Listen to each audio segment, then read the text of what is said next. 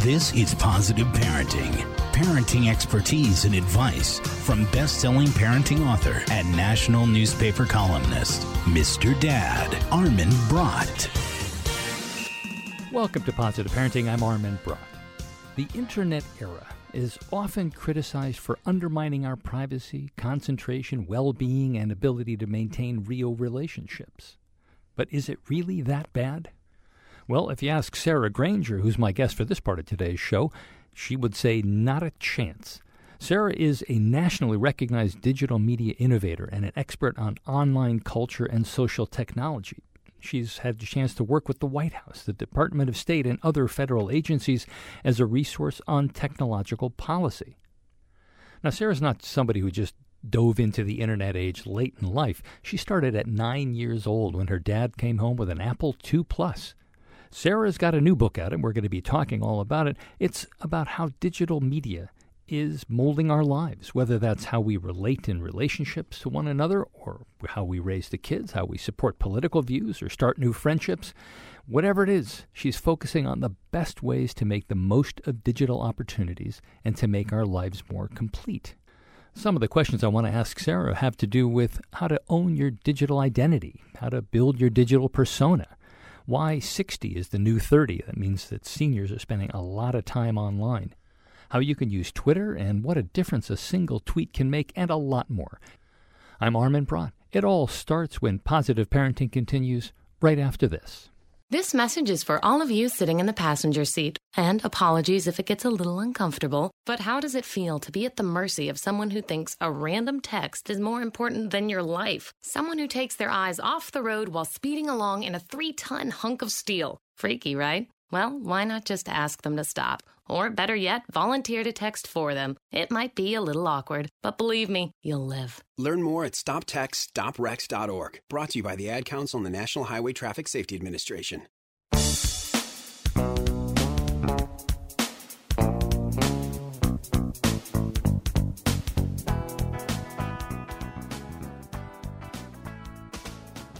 Welcome back to Positive Parenting. I'm Armin Brott, and my guest for this part of today's show is Sarah Granger, who's the author of The Digital Mystique How the Culture of Connectivity Can Empower Your Life Online and Off.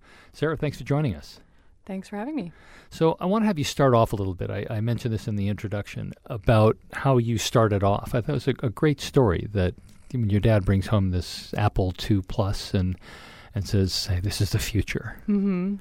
Yeah, well, I, I was nine years old. It was uh, 1982, and he, I guess, was really into gadgets um, and and technology, and understood that that's where things were moving. I guess my grandfather had bought one of the first calculators, and so my dad got one of the first computers. And but the the thing was, he didn't just bring it home and say, "Here, learn it." He also um, enrolled me in a, in a couple of classes to learn about how to use computers and to learn typing.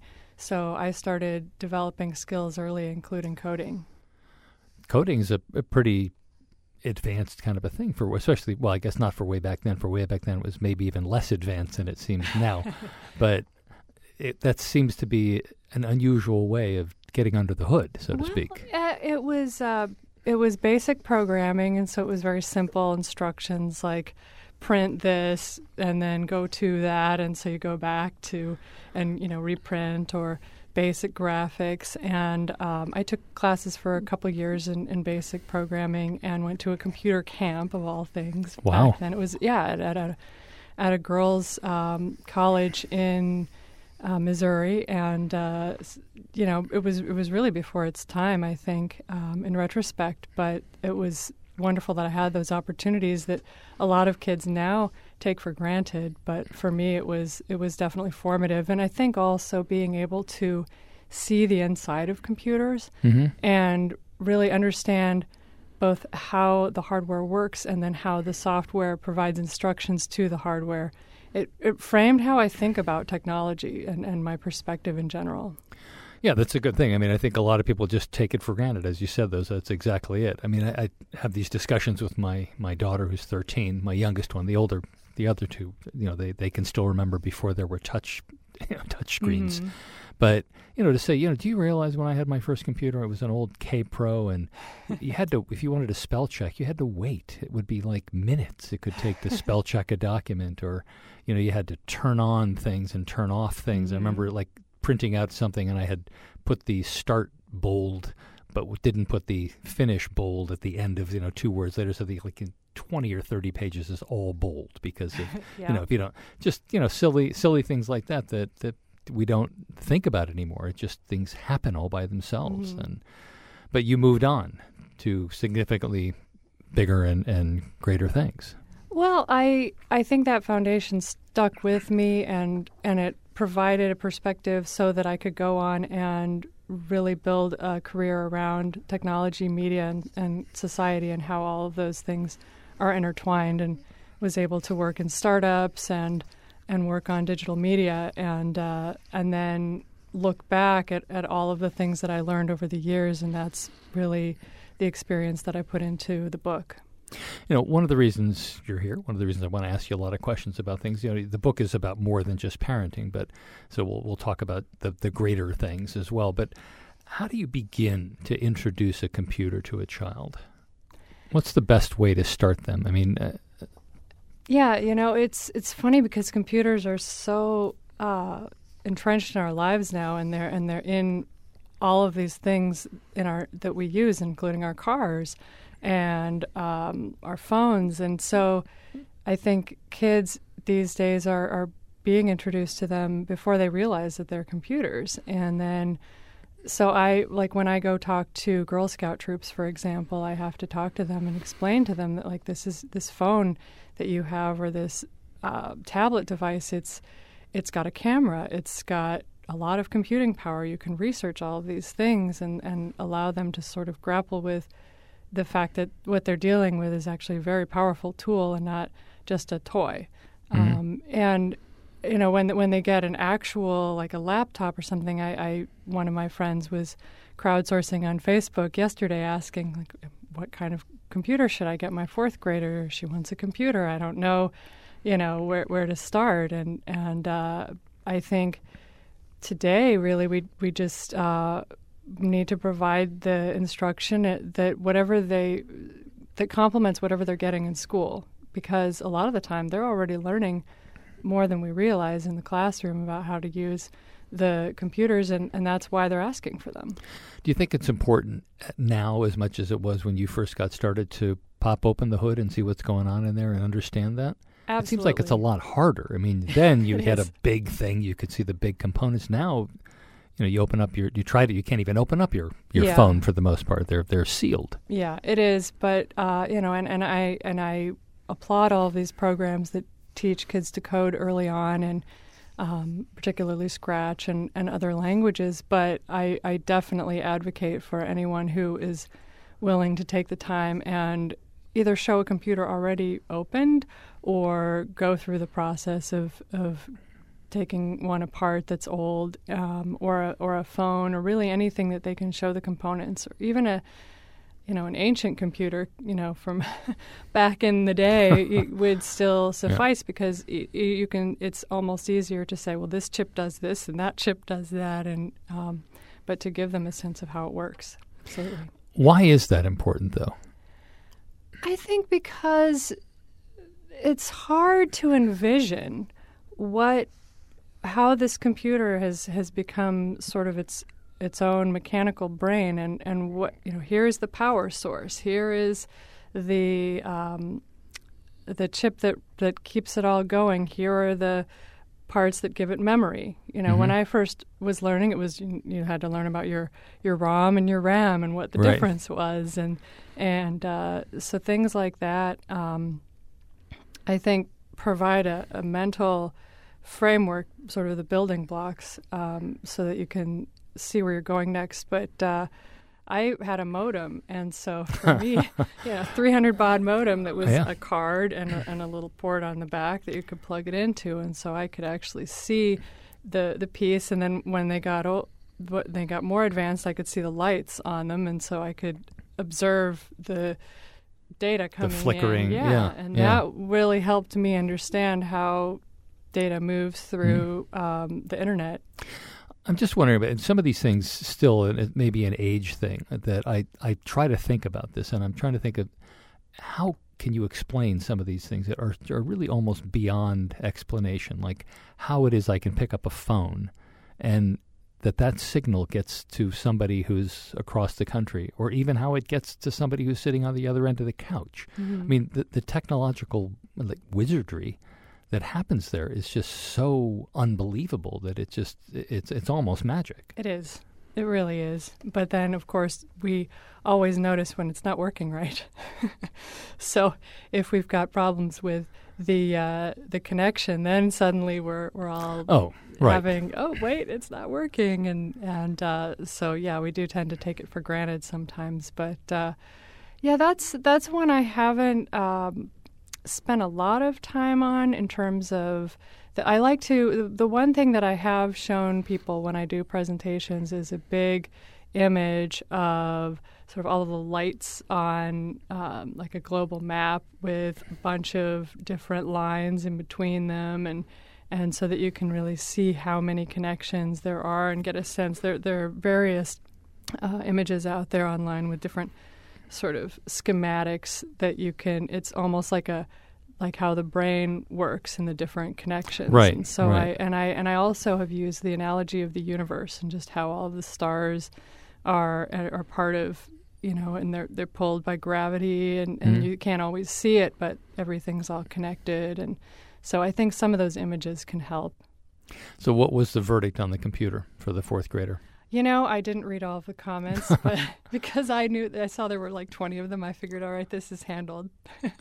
Okay. So what would your your take be though? My take would be well, I'm a big fan of of apples. So for a kid if it's in your budget, I would say get a MacBook Air because it's small and portable and easy to take around and um, and I always have looked at apples as very uh, good teaching tools and easy to use for most people.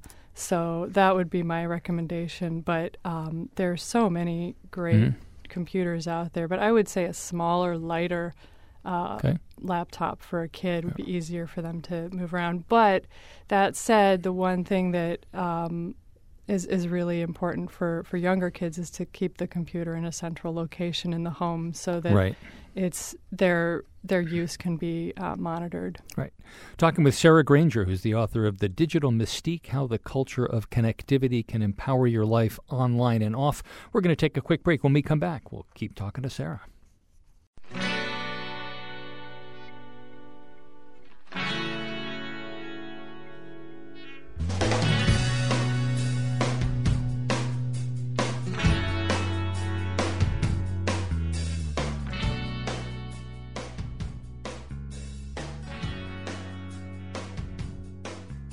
Welcome back to Positive Parenting. I'm Armin Brott. If you're just joining us, talking with Sarah Granger, who's the author of The Digital Mystique, and you just were mentioning about leaving the computer in a central location. I just have the, the last question about hardware.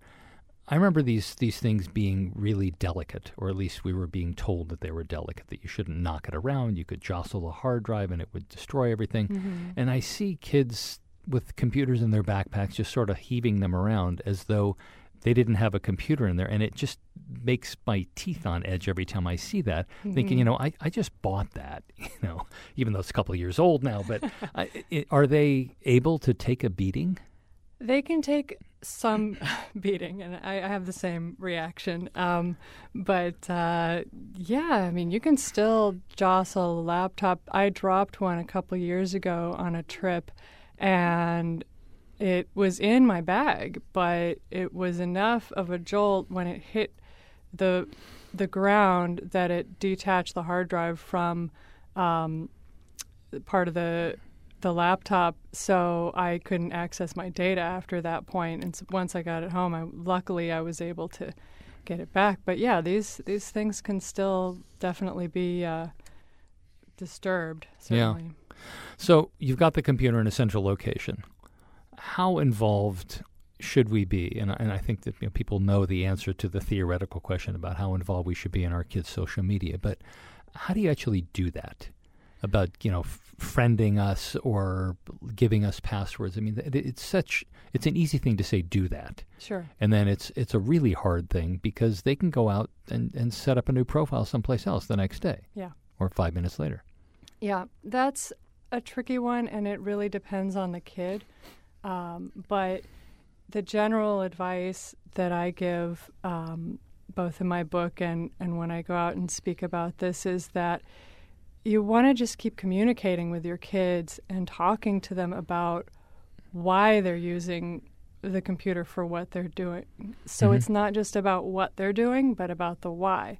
Because then you're informed in a different way and you can say to them, Well, I don't know if this is a, a particularly good social network for you to be using. Maybe we can find you another one that serves that same purpose and you can go there with your friends. Or, and you can also, I think that keeping involved, keeping, making sure that you always have a copy of their passwords. Sure, they can go and they can create another account.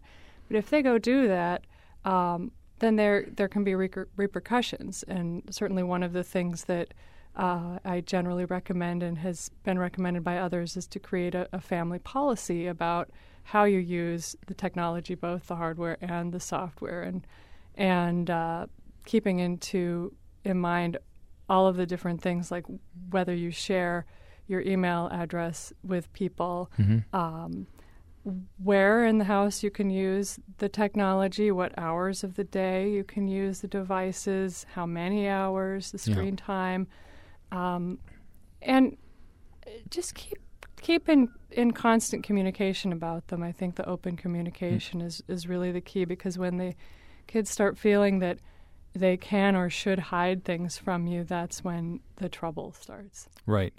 And how do you get across a message that I want to have this discussion with you and that I'm doing this not to be a pain, but I'm doing it because I'm really concerned? And their their response could be, or it often is, what are you concerned about? I mean, I'm just talking to my friends. Yeah.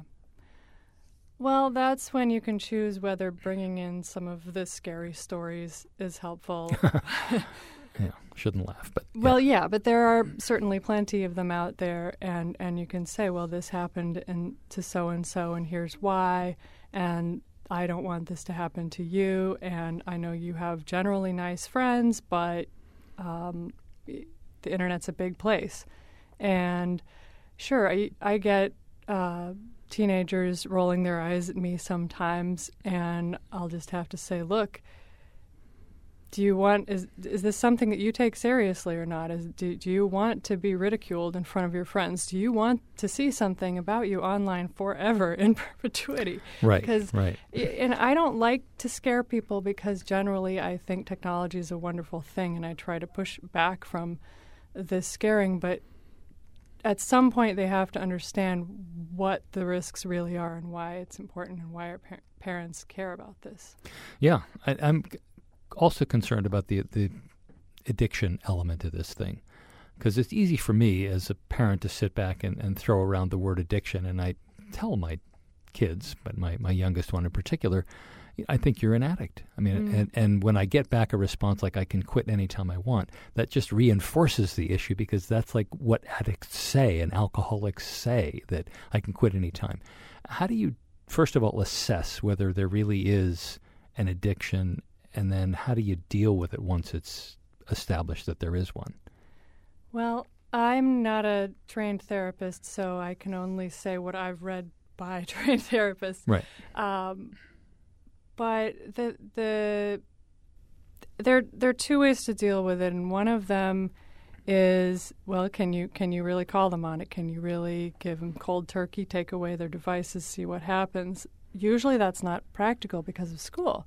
They're Right. using so much technology in school, um, but being able to reduce it to certain levels or provide well the, the the carrot and see how they respond to it as a carrot and Mhm. and and gauge their usage i think the the kids that are really drawn in and addicted to it they completely lose track of time and but this this I've seen with with TV too. It can happen with TV as much as it can happen with games or or um, social media use. So, right. The assessment, I think, just it, it comes from your gut instinct as a parent. Are they so attached to this thing that they can't possibly let go of it? And then, in terms of the letting go, I do share some tips for adults on how to deal with your own social media addiction in the, yeah. in the book that might also apply. Well, give, give us a couple. Yeah. So, um, well, if you can't do the if you can't do the cold turkey, you can definitely set limits for yourself. You can say, okay, I'm only going to take this block of time today, and this is what I have for my social media use, and set alarms. Um, you can also limit the types of social networks you use, or you can take yourself offline, and if you have work to do, use your computer offline to, to do the work and then um, mm-hmm. upload mm-hmm. it so that you have some controls set into the system. But mostly for me, I I don't think I was an email addict, but it was definitely a habit for me. And right, I went on right. a trip uh, about five years ago where I went off email for three to four weeks, and it completely changed my whole use of email since then. I don't oh, check it as often, and it's much more a planned event, and it has freed me of that sort of. I had been attached to email since I was in high school, so this was this was 20 years of habit development that I was able to break just by taking a few weeks off. So we just have a minute left. I want you to just talk really quickly about the importance of FaceTime. I mean, with, with your kids, because it's so easy to be sitting next to them and having the computer in a central place, and then your computer is there, and you're both working independently. Mm-hmm. But to actually be talking and saying, "What are you doing over there?" and explain that problem to me, mm-hmm. because it's easy for them just to get lost. Sure. It's been really fun for me to see my daughter get into Minecraft because even though mm-hmm. I had been warned about that as one of the things that kids could get sucked into, I didn't know anything about it, which is rare. So it, this was really fun for me to see a new uh, environment and to watch her really grow and, le- and learn how yeah. to use it. And so it's been a, a nice opportunity for us to to say, okay, well, what are you doing here, and how does this work? And now she's into Pokemon Go, and so just having fun with it and having a free conversation and seeing where it goes when when they're in a state where they're not stressed and they're not pressed for time and there isn't somebody else on the other end of the line so that you can say, well, can you show me? Can you share this with me? Right. And also, I think the, the importance of pick up a book every once in a while. Yes. That that's that's something I've seen re- definitely over the years that there's been less interaction with books. I mean, yeah, there's plenty of reading that goes online, and I do that as well. But there's something different about mm-hmm, sitting down definitely. with a book where you're and not going to get a tangible book, not yeah. not an ebook yeah. physical. Yeah. Sarah Granger is the author of The Digital Mystique How the Culture of Connectivity Can Empower Your Life Online and Off. At Twitter, she's at Sarah Granger, and Sarah's got an H in it. Any other social media you want to direct us to?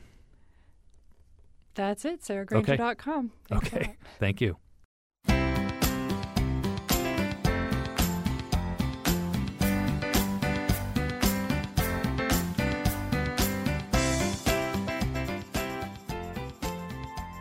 Hey there, welcome back to Positive Parenting. I'm Armin Brott, and it's time for a Parents at Play segment. And we've got a bunch of toys for you here that are so great that they need no introduction at all. Let's start with Chip from WowWee. In a word, Chip is amazing. He's a smart, trainable, affectionate robot puppy that's always ready to play. Tell him to fetch, and he'll bolt after his Bluetooth enabled ball. Give him a kiss, and he'll give you a slobber free one right back. Tell him to do yoga, and he'll do a perfect downward facing dog. No cat cow for this little guy. If you wear the smart band, he'll follow you around the house. But if you ignore him for more than a few minutes, he'll bark to attract your attention. The voice recognition is great, and so is the hardware, which enables Chip to avoid obstacles and respond to a variety of touches and gestures. The wheels are especially cool and allow Chip to move in any direction, even sideways, and on almost any surface. You can play with Chip for hours on a single charge, and when his energy level drops, his eyes change color and he automatically makes his way back to his smart bed to nap. It's for ages 8 and up, costs about $180. Wowee.com. Koji from WowWee. Another wonderful tech toy from WowWee, the makers of Chip. This highly interactive, smart, and wonderfully engaging robot will help your child learn to do basic coding by using emojis. And that's where the name comes from. Code plus emoji equals Koji. There's an app, of course, and it's a good one, filled with games that encourage memory, problem solving, and creative thinking, and there are plenty of coding challenges, such as navigating Koji through a maze. Your child does the programming on the app, and if you get it right, Koji spins around, does a little dance, and displays fireworks or other happy emojis on his screen. Your child can use the app without Koji or play with Koji without the app using his remote control functions. Batteries are not included. It's for ages 4 and up, costs around 45 bucks. WowWee.com. Cubetto from Primo Toys. Coding without a screen, apps, or even written instructions? Sounds impossible, right? Wrong. Primo has created a delightful and beautiful way to introduce basic coding concepts to very little kids. There are four components Cubetto himself, or herself, in fact, a cloth map for Cubetto to move around on, 16 coding blocks, and a programmable tablet. Kids place Cubetto on the map, decide where they want him to go, and they use the blocks left turn, right turn, straight ahead, and even function to make that happen. It's very intuitive and hands on and does a great job of bringing the digital and tactile words together. We also love that Cubetto is made mostly of wood and is completely gender neutral. It's for ages 3 and up, costs about $225, primotoys.com. Edwin the Duck from Pi Lab. This is not your father's, mother's, or even Ernie's, you know, from Sesame Street, rubber ducky. And that is a good thing. While Edwin isn't exactly a robot, he's definitely smart, connected, and full of fun, educational games. Edwin is a lovely standalone or float alone companion for your little one, but he also interacts with his digital world. Oh, and for you, he's got a temperature sensor so you won't plop your baby into a bath that's too hot, a built in Bluetooth speaker so you can stream your favorite music, and a nightlight for when bath times and playtime are over. It's safe for kids as young as eight months, costs under $100 at edwintheduck.com. Zoomer Marshall Paw Patrol Dalmatian from Spin Master. Paw Patrol's Dalmatian Fire Dog is ready to roll with more than 80 interactive rescue missions and tricks and 150 sounds and phrases. He also plays the Paw Patrol theme song and dances to it. He's got water cannons to shoot, not real water, of course, and more. Just charge him up, pat his head, and get ready to save the day. AA batteries are not included. It's for ages 3 and up. You can get it from Kmart's Fab 15 list for about 70 bucks. Prices at other retailers vary or spinmaster.com. You can find reviews of tons more games and toys and all sorts of other things to do with your family at parentsatplay.com. We'll be back next week with another segment for you, but hang in there. There's more positive parenting coming right up. More with Mr. Dad, Armin Brott, after this from the MrDad.com radio network.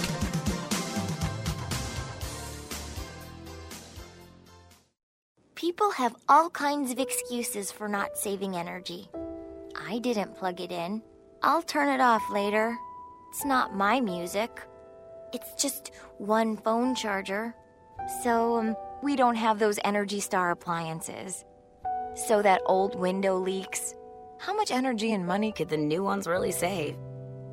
Maybe it's time to stop making excuses and start doing some simple things to save the energy and resources we can.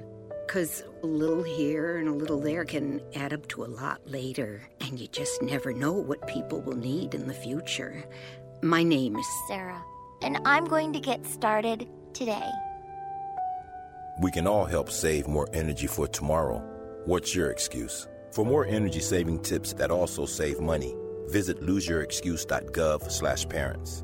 This message is brought to you by the U.S. Department of Energy, the Ad Council, and this station.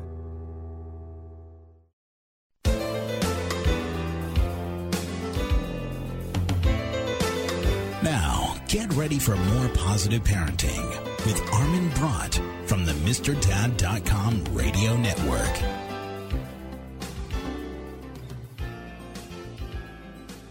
Welcome to the second part of today's Positive Parenting Show. I'm Armin Brott, and thank you for staying with us. If you're a fairly typical teenage guy, or you've been raised like a fairly typical teenage guy, even if you aren't one, then you probably haven't been taught a lot of important things about how to get and keep a partner, how to be sexual with someone, and even how to think about these things. There's also a good chance that your parents or guardians, it could be an aunt, uncle, grandparents, or whatever, haven't had the sex talk with you. Or maybe they've just given you a book and told you to let them know if you have any questions. Even if the adults in your life haven't said anything, you've probably heard about dating or being sexual from other teens, and you've certainly seen it on screen. In this part of today's show, we're going to be talking with an expert on the psychology of male sexual development and relationships. And we're going to be talking about his new book that is aimed at teenage boys and young men. And it's got all the information that they're going to need about dating and sex before and when they need it. And what's really interesting about this book is, I mean, besides the great information, is that no one really has ever written a book specifically for teenage boys before. Most books having to do with sex and dating are aimed at boys and girls together, or just girls, or they're written by women, which makes it a little bit less approachable. So if you've got a teenage boy around the house or somebody who's about to become a teenage boy or recently was, you're definitely not going to want to miss this show. So stay with us. We'll be right back. I'm the only one in school that can tie his own shoes. Most kids make fun of me because I still believe in the tooth fairy. A third of the kids in my eighth grade class drink alcohol regularly. Over 99% of my class has been offered illegal drugs. Half of my college classmates binge drink, abuse drugs, or do both. But the frequent dinners I had with my family have helped make sure I'm not one of them. Learn more about the National Center on Addiction and Substance Abuse at Columbia University's Family Day at casafamilyday.org. Dinner makes a difference.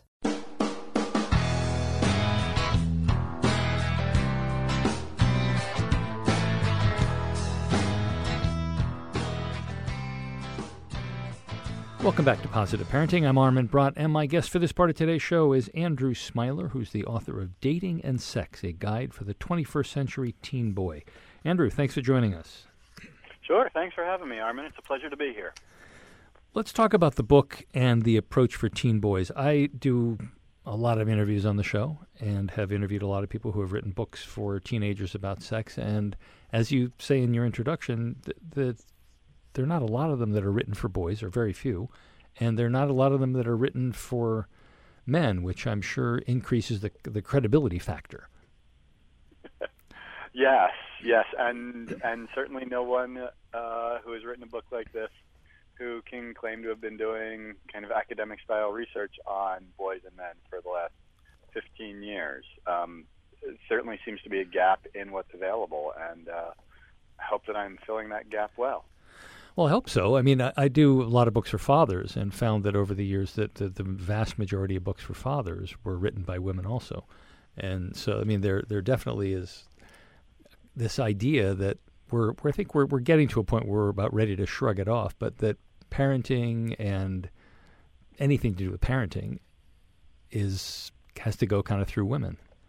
Um, which is, is which, it's it, I mean there's nothing wrong with women. I'm certainly making no complaints. I I have a mother and love her much, you know, and have no no argument there. But I mean, it, there's it, like it wouldn't make any any much of a problem for somebody to say, you know, I'd rather have a, a female doctor if you were a girl. Um, it, but it doesn't seem to work the other way around. Anyway, but that's right. neither here nor there. So you've been doing this for a long time. Um, uh, apparently, yes. It's starting to dawn on me that, that I might be middle aged or something. Oh no. Uh, actually, yes. I, I noticed that. I'm I'm probably about halfway or a little bit more. Um, so, have you noticed over the time that you've been doing this work with boys and young men that things have changed?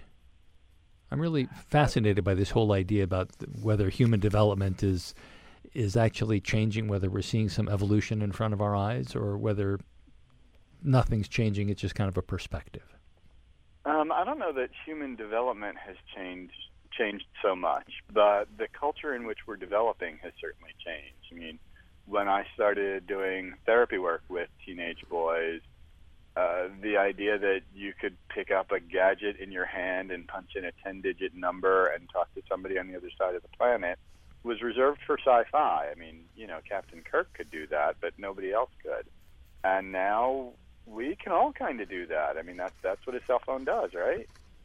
Um, so that has changed, and I think that in some ways that has pushed kids to start thinking more complexly a little bit younger than say my generation did because there's a lot more information coming at them that they have to handle.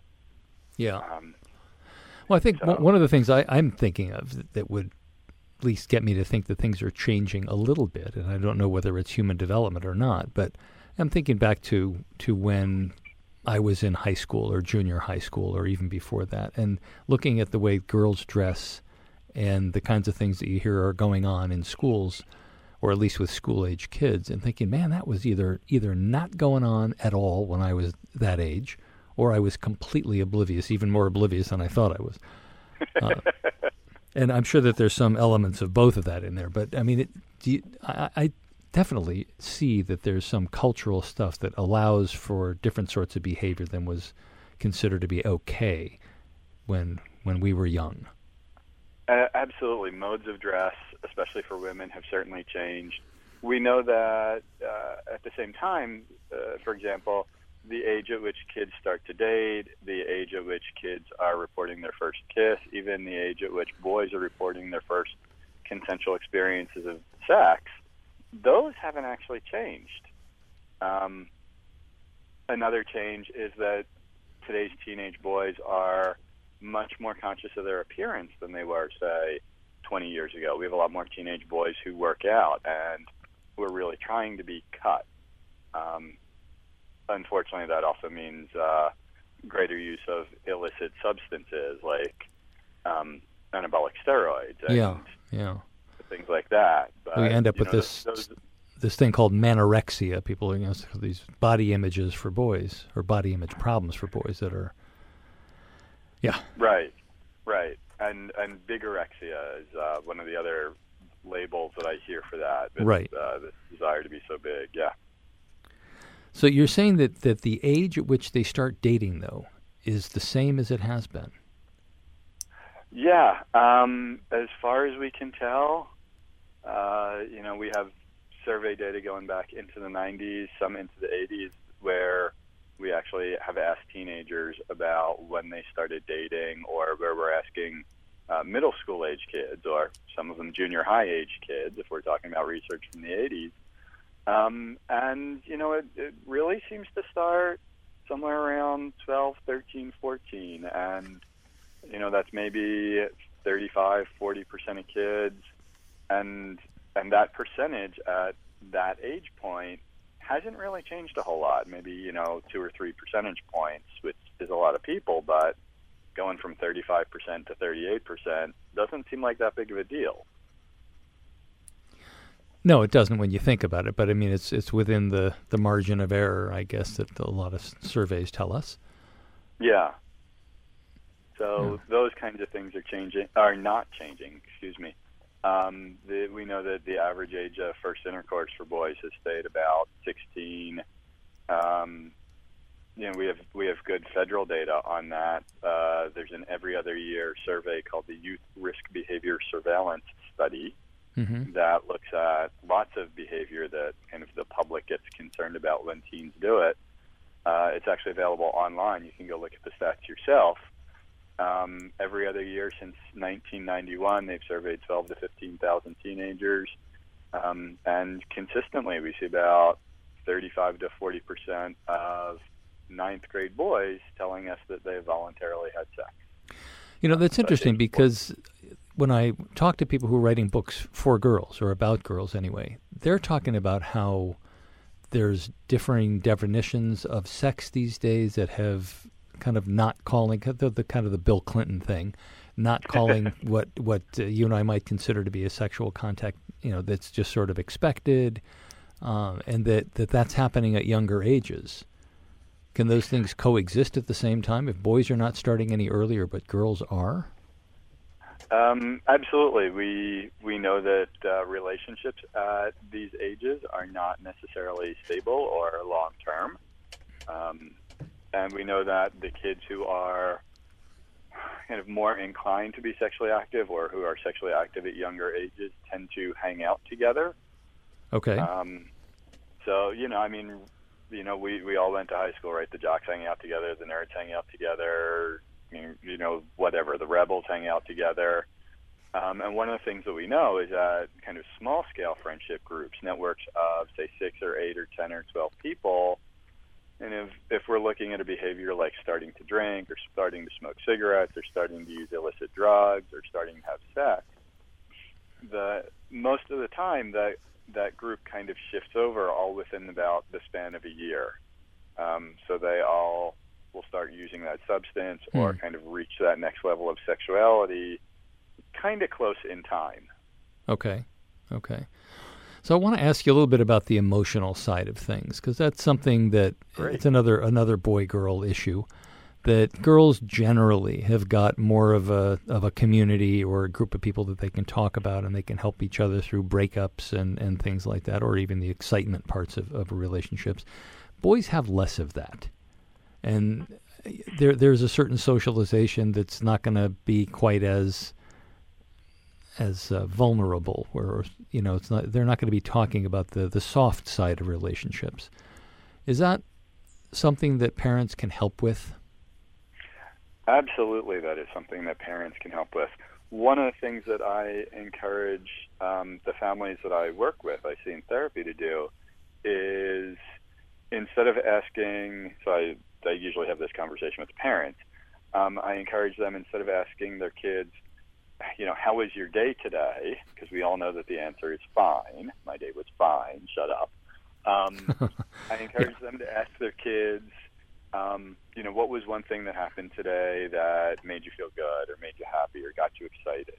And also, what was one thing that made you feel down, got you depressed, made you mad? Um, so that, that we have kind of both the positive and the negative side of emotions there. Um, you know, at first, a lot of kids say, you know, nothing, nothing made me happy today, nothing made me made me sad today. Right, And, you know, as a parent, after you know, after you get that three times, like really for three days, nothing has made you happy. or sad right Right? everything everything's you, fine You can ask that follow up question, but if everything's been fine for three days, like you kind of don't have anywhere to go there. Um, and so asking these questions every day is a way to kind of bring emotional conversation into the day to day. It's a way to get boys thinking about feelings kind of at a rate where they don't that they don't otherwise get or wouldn't otherwise get if we're just asking them if they were fine. And it also gives parents a way to kind of model just a little bit of emotional expression. You know, yeah something happened at work today that made me really excited or made me really mad or whatever. Um, and so parents get to do some of that modeling, which is also key. talking to andrew smiler who's the author of dating and sex a guide for the 21st century teen boy we're going to take a quick break when we come back we'll keep talking about teen boys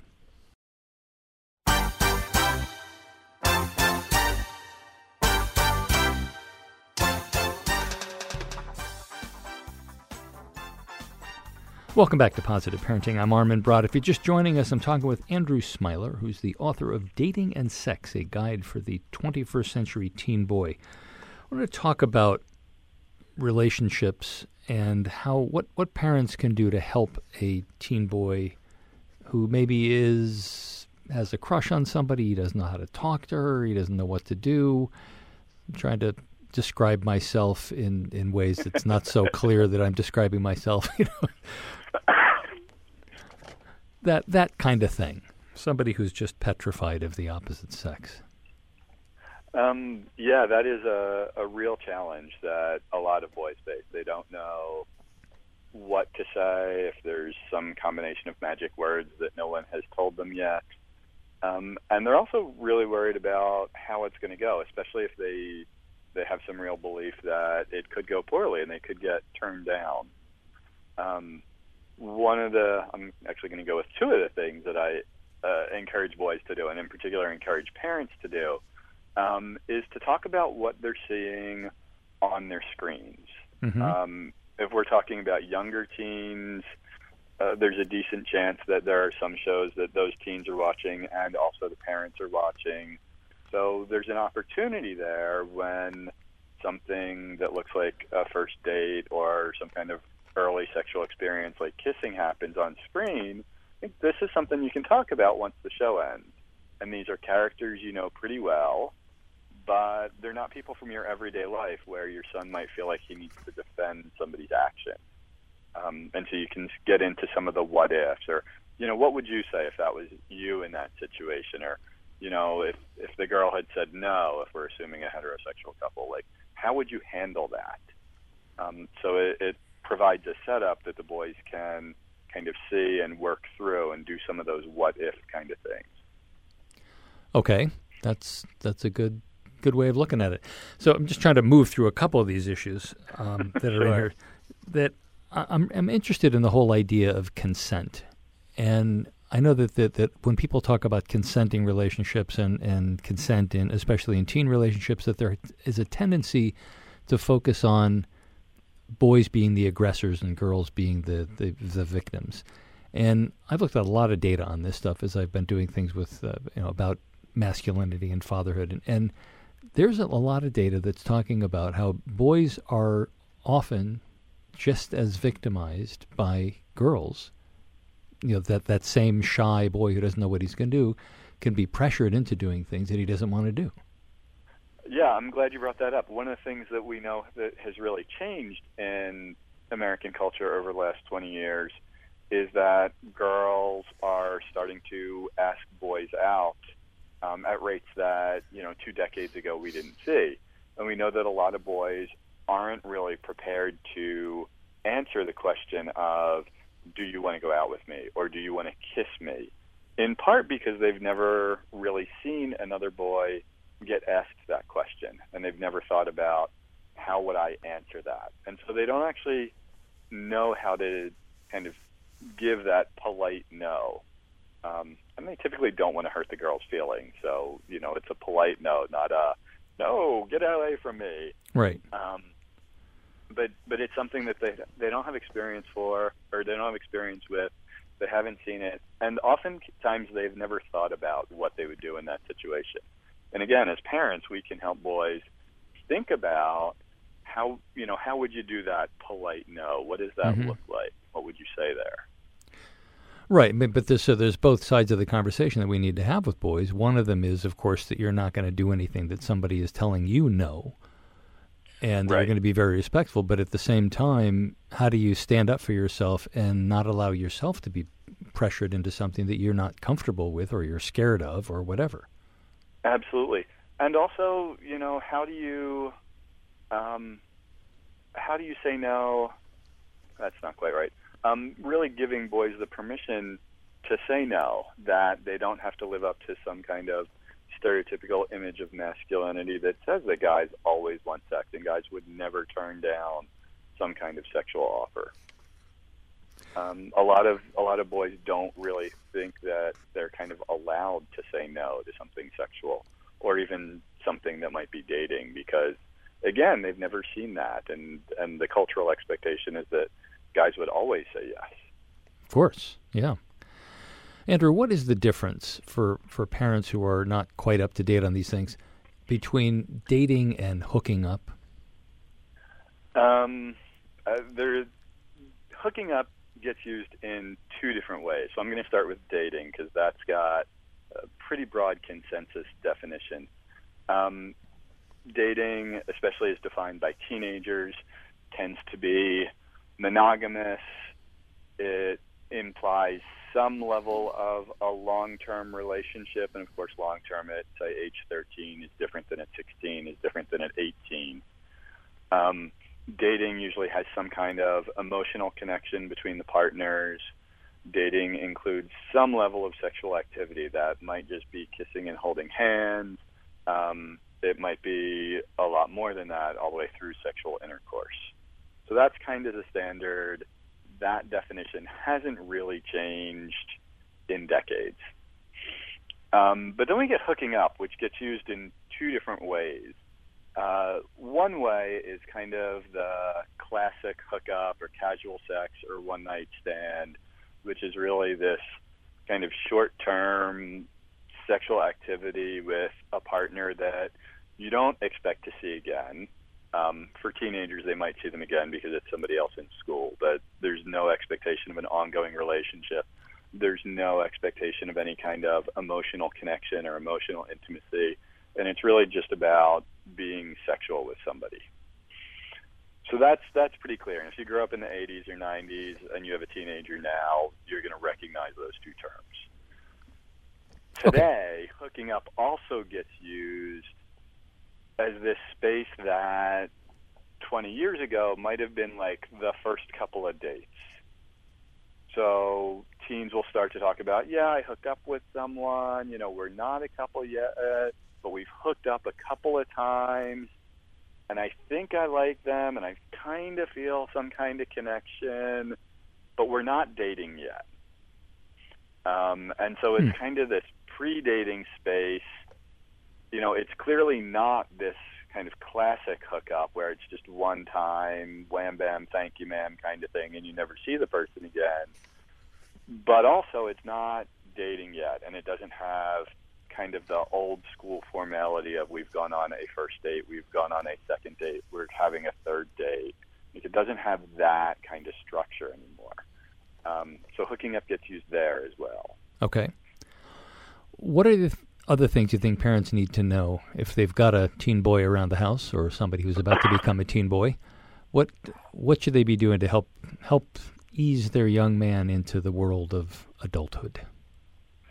Um, one of the big things is to be really clear with your son about parameters for his use of his phone, particularly texting. Um, and to recognize that, first off, this is a major part of how this generation of American teens connects with each other. Um, and they use their phones as much as many adults do. Um, some adults actually use them more than their kids.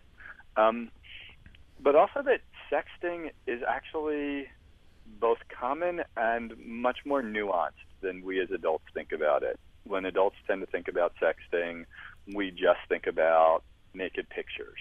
And we know that there's a lot of that going on among teenagers. Um, but we can also talk about flat text here. Like if somebody texts you and says, "Hey, let's meet and make out," is, right? I mean, because you you could do that, right? You could. Um, you know, is do you consider that sexting? Are you, are you going to bust your kid for having that text on his phone? Does your kid really understand how much and how often you are seeing his text? A lot of the parents I work with um, routinely look at their 13 and 14 year old kids' phones and go through and read their texts. Like, if you see that, are you going to flip out? Are you going to say any? You know, how are you as a parent going to respond to knowing that your son is going and making out with whoever it is?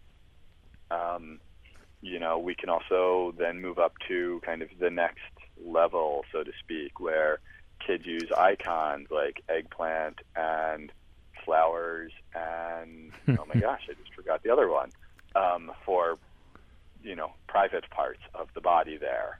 Um, so again, it's not naked pictures, but we are but explicitly talking about kinda, yeah, it kind of is, yeah, yeah, right. I mean, you know, it, it's not the kind of thing that we, you know where anybody's going to call it pornography, but we are now talking below the belt, and so how do you deal with those? Would you actually prefer that your son be using those symbols instead of naked pictures? Because you know th- those are different, and and you still Yeah. got to use your imagination with one and not the other. You, would you actually choose to steer him in that direction? Um, and these are things that most parents aren't really thinking about. They just think about the naked pictures, but um, this is a different level that we also need to be talking to our sons about. Wow. Andrew Smiler, the author of Dating and Sex, a guide for the 21st century teen boy. Andrew, thanks very much. Have you got a, a website that people can find out more? Yeah, absolutely. My website is just my name, andrewsmiler.com. Okay. And the book is uh, available uh, at all major outlets. Excellent. Thank you very much. Thanks for having me. It's a pleasure to be here. Thanks for listening to Positive Parenting. You can get more information on today's show and what we're working on in the weeks ahead at MrDad.com. While you're there, visit the MrDad.com gift shop with everything you need to help you become the dad or mom you want to be. Positive Parenting is a production of the MrDad.com radio network. Now, go be a great parent.